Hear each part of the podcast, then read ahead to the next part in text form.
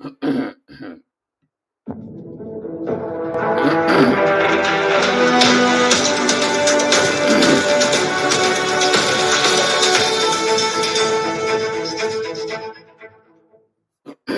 الله الرحمن الرحيم.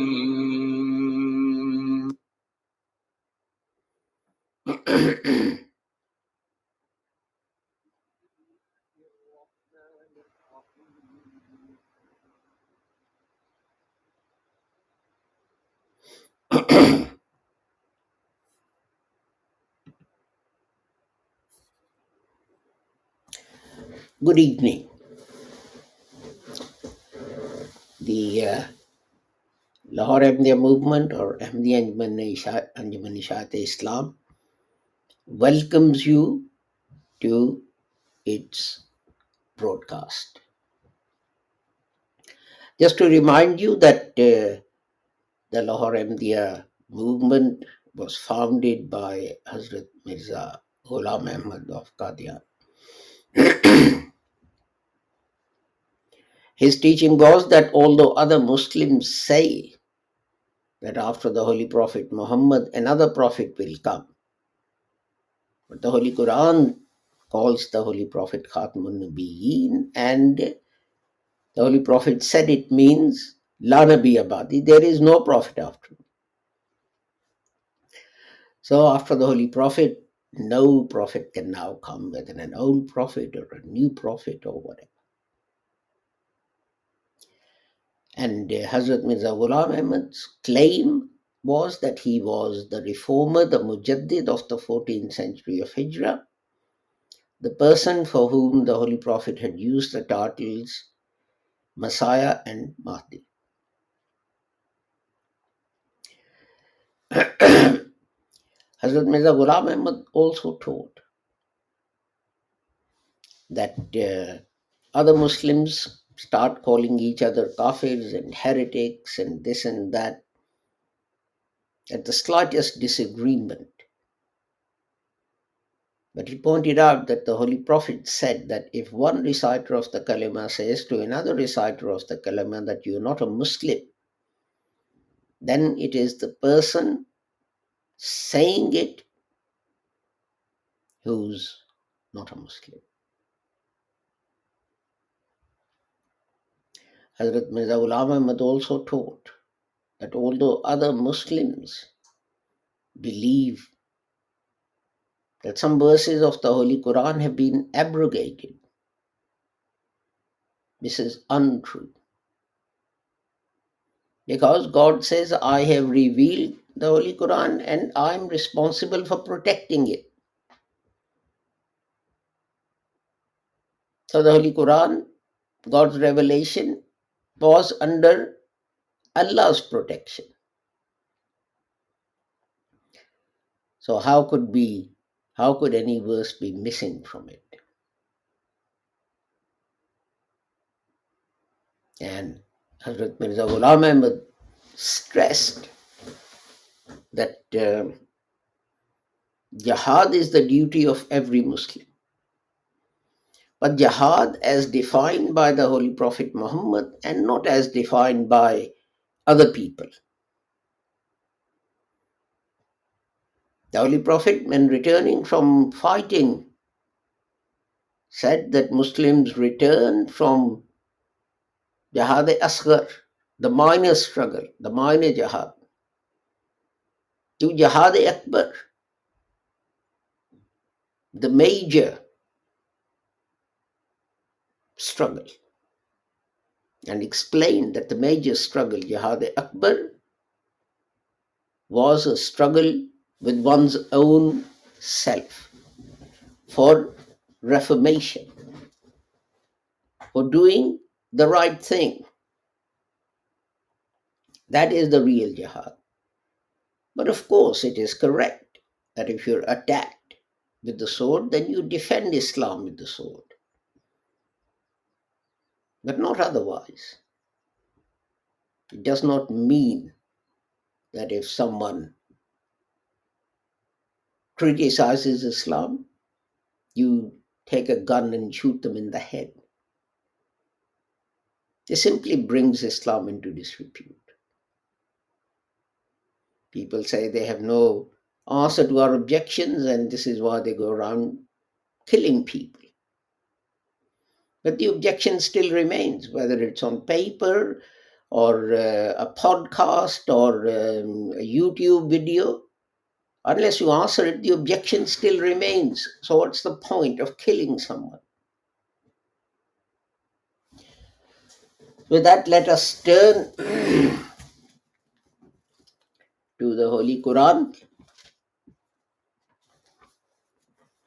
We are discussing chapter 2, verse 98, and this is the uh, seventh broadcast in that series.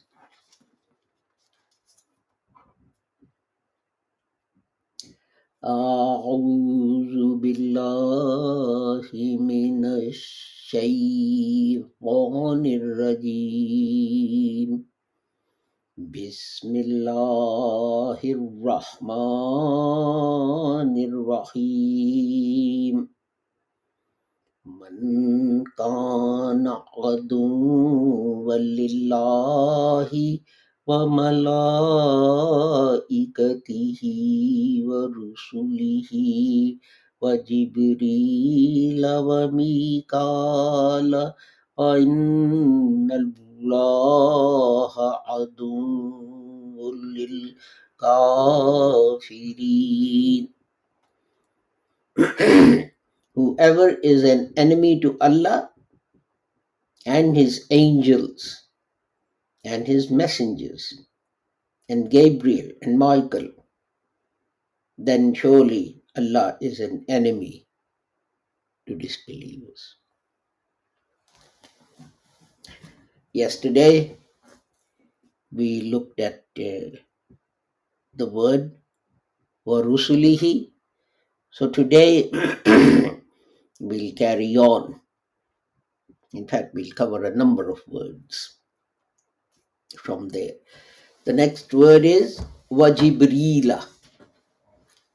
This is in two parts, it has two segments, as they say.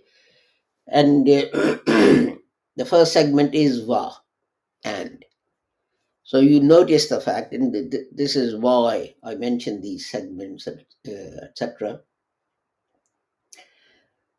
so that people can see how what what are separate words in other languages, such as and, table and chair, and doesn't become a part of the word the noun chair.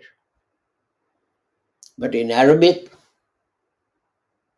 wa Jibril, wa and Jibril, and itself becomes a part of Jibril. Now, Jibril is a proper noun. It's the name of an angel. And that is why Jibril does not have uh, roots and so on. And this is an important point, and its important will become evident in the next few minutes. And the next word is after Jibril, Wamikala, Michael. Again, that has two segments, two parts.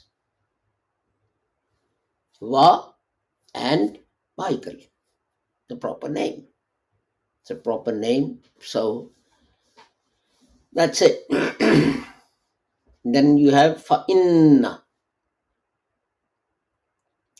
that has uh, two segments, Fa and Inna, meaning then, so, or as a result of. He was no- naughty, so his dad got angry. Or he was naughty, and as a result, his father was angry. So, as a result, then we have the word Allah. Now, if you look in dictionary, and I'm not talking about dictionaries which of Arabic to English which have been compiled by non-Muslims, even by Muslims. What you see is that here is the proper noun Allah. But they say it consists of two segments, Al and Illa, and Illa has the root Hamza Lam Ha. Now you see, by saying this, because it's incorrect, and we'll see that in a minute, and we've seen it before actually every time we uh, come to the word Allah, I've mentioned this, why it's incorrect.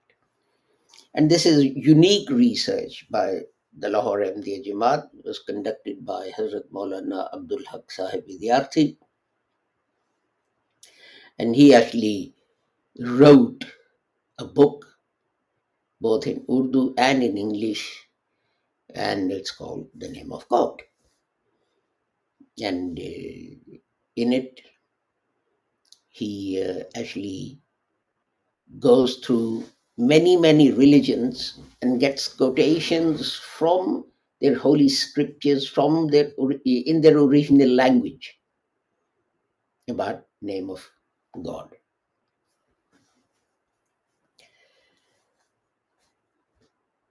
And he is the one who pointed out this error. Now, see what happens is that Arabic alphabet is divided into two parts. And one section is called sun letters, and the other section is called moon letters. The word for sun in Arabic is shams. Now, if you add al shams, that becomes ashams. Although lam is written, in pronunciation it's dropped. So all the letters where pronunciation follows this rule are called the sun letters. And then you have the word qamar, moon. But if you add al to it, it becomes al qamar.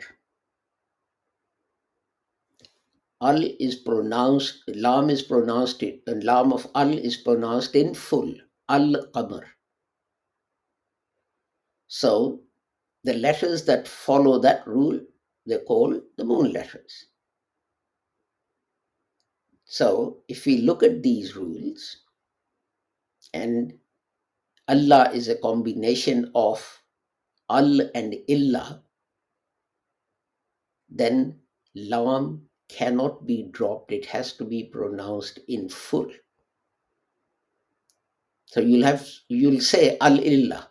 You wouldn't say Allah. The fact that you say Allah means that it's not a combination of al and illa. It's a different separate word in its own right. Now, the importance of this lies in the fact that there is an objection against Islam that Muslims believe in many gods, but they have like a chief god. So you have Illah, God. But then you have Allah or Al Illah. And that is the chief god. If you look at um, Romans and um, Greeks and so on, they followed the same concept. There were many gods. gods of storms and gods of flooding and god of volcanoes and god of lightning and, and so on and so forth. And then they had a chief god. And these gods used to sort of fight each other and, uh, you know, try and do each other down. and uh, the chief god will then intervene and make peace between them. Now, Arabs had the same thing or a similar thing. We all know that uh, in the Holy Kaaba, there were many gods, many statues, many strangely shaped trees and rocks and so on, which they said were gods or came from God. And they gave them different names. So, by this incorrect interpretation of the name of God, we open ourselves to criticism and ridicule. And the Muslim world needs to be grateful to the Lahore Ahmadiyya movement and its great scholars like Hazrat Maulana uh, Abdul Haq Vidyarthi and Hazrat Maulana Muhammad Ali and so on, that they cleared these things. So non Muslims didn't have a stick to beat Muslims with. This is an important point, and uh, this is why I repeated it so often.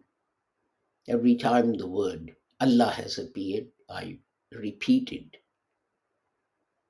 the objection and the answer to that objection so that you may remember. The next word after Allah is Adul.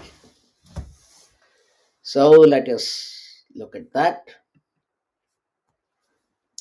And uh, its uh, root, its triliteral root is Ain, Dal, and Va. And from these through three, these three letters, 13 words have been made. And in total, words made from this root appear in the Holy Quran 106 times. And uh, 50 times Aduv. That's the most common occurrence.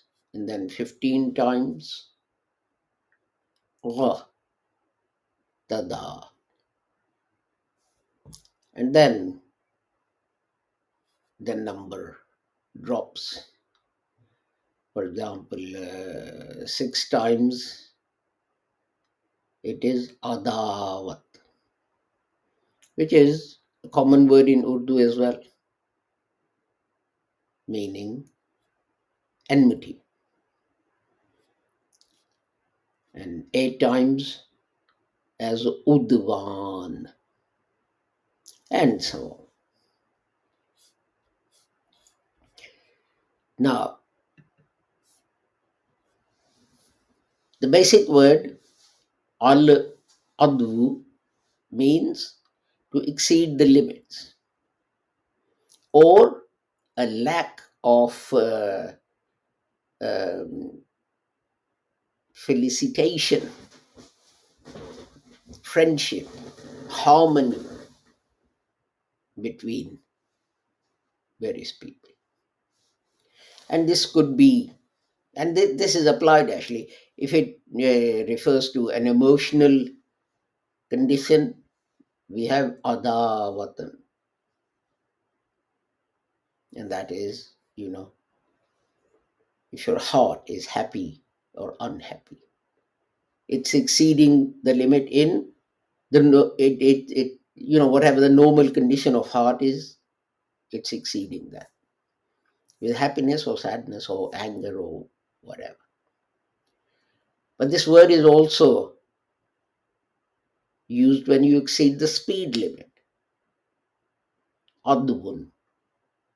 It's also used if you exceed the limits when you're dispensing justice and you're not being just. Udvanun, advun. So basic is you exceed the limits. And uh, that leads to undesirable consequences. Now you can have this in two ways Al aduvu, one is a person who is intentionally your dis- your uh, uh, enemy and sets out to harm you, hurt you. As it says in chapter 4, verse 92, وَإِن كَانَ مِن قَوْمٍ عَدُوٍّ لَكُمْ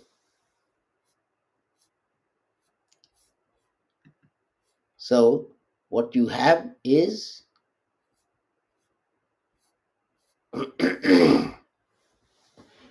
if the uh, deceased, the person murdered, is from among your enemies.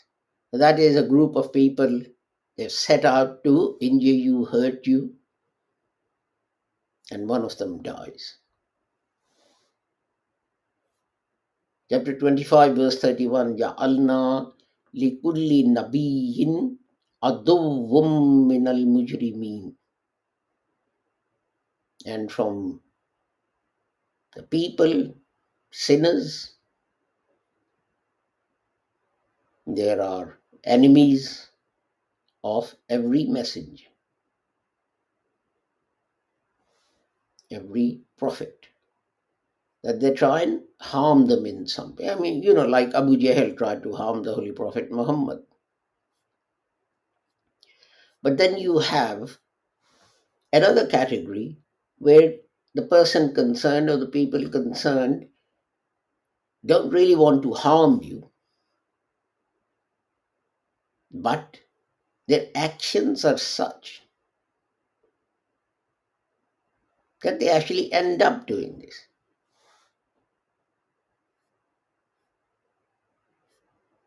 And uh, for your children, your progeny, the Holy Quran in chapter 64, verse 14 says this. عَدُوٌّ لَكُمْ fa- fa- فَاذَرُوهُمْ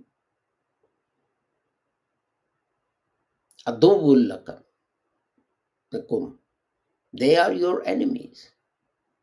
That is, they're not going to set out to hurt you or harm you, but what they do will be such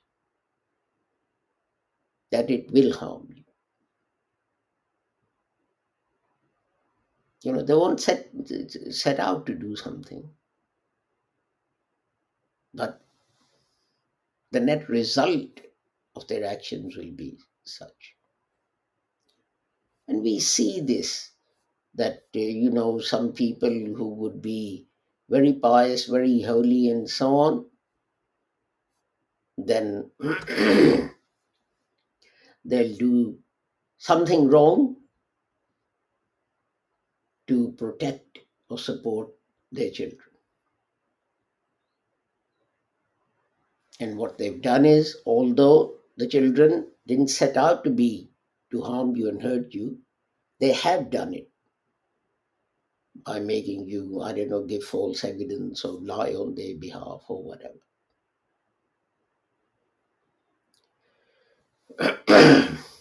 Another use, chapter 2, verse 231. وَلَا تُمْسِكُوهُنَّ دِرَارًا لِتَعْضَدُوا Here the Holy Quran warns men. Don't force women, don't force your wives to stay married to you so that you may harm them, hurt them, even if not physically, certainly emotionally.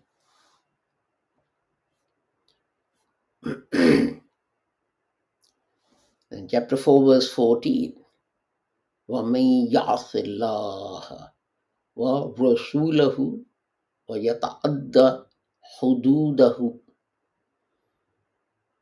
And the person who is disobedient to Allah or his messenger,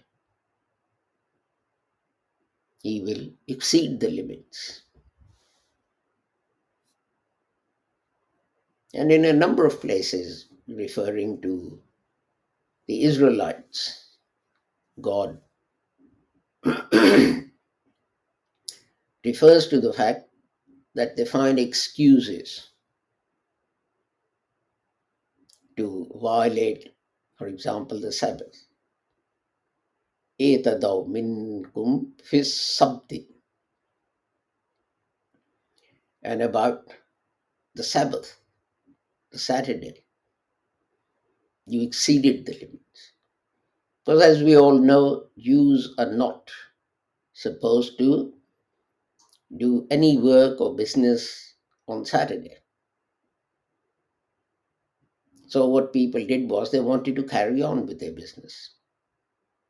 So they found different excuses, like they would go fishing to catch fish and sell, but they'd say, Well, you know, I'm not doing business, I'm relaxing. This is my hobby. This is not my business. But if I catch too many fish, what am I supposed to do? Let them go to waste. I don't want to waste good food that God has granted me. So they'd find some excuse. They, you know, like these days we do. We find an excuse not to give zakat. Anything. And there is actually a whole topic in Sharia called Hile, which are basically reasons which have been concocted for Muslim to allow Muslims to do certain things like not give zakat and so on. But in chapter 2, verse 2 to 9, God says, Tilka hududullahi fala ta'taduha. And these limits are imposed by God, so do not exceed them. And uh, those that uh, exceed them, then God says, well, you know, they suffer the consequences of uh, doing what they have done. Uh,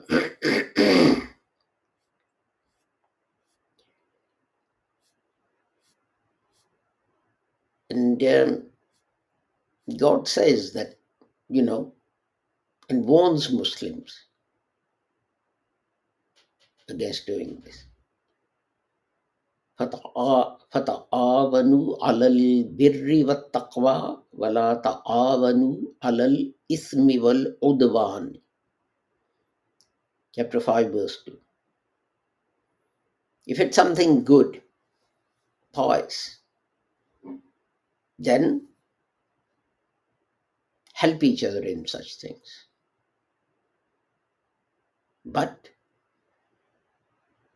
don't help each other in doing the wrong thing and this is a serious warning This is a serious warning that we should heed. Because many times we do exactly the opposite of what the Quran says.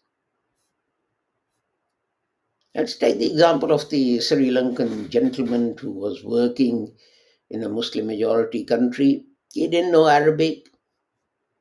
He didn't know what was written on some poster. And it is alleged that he tore that poster. Now, the interesting thing is, no police report was made, no police investigation was carried out, there was no trial at which he could explain himself. And the man was beaten to death. As he lay on the ground, unable to move. Some people were beating him, and other people were rushing in and helping them.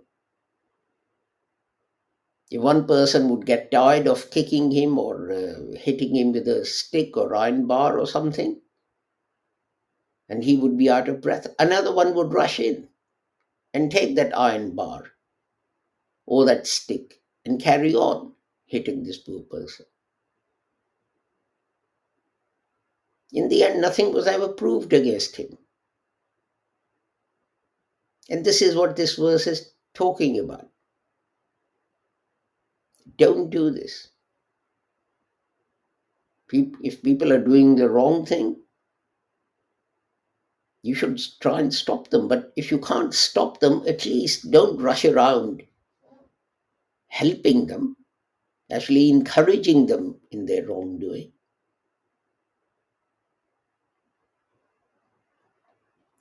With that, we have come to the end of our time. So, with the prayer that regardless of what your nationality or uh, race or religion or sect uh, uh, is, I pray that Allah keeps the whole of humanity safe and sound and free from harm. Assalamu alaikum, Khuda Hafiz, and goodbye.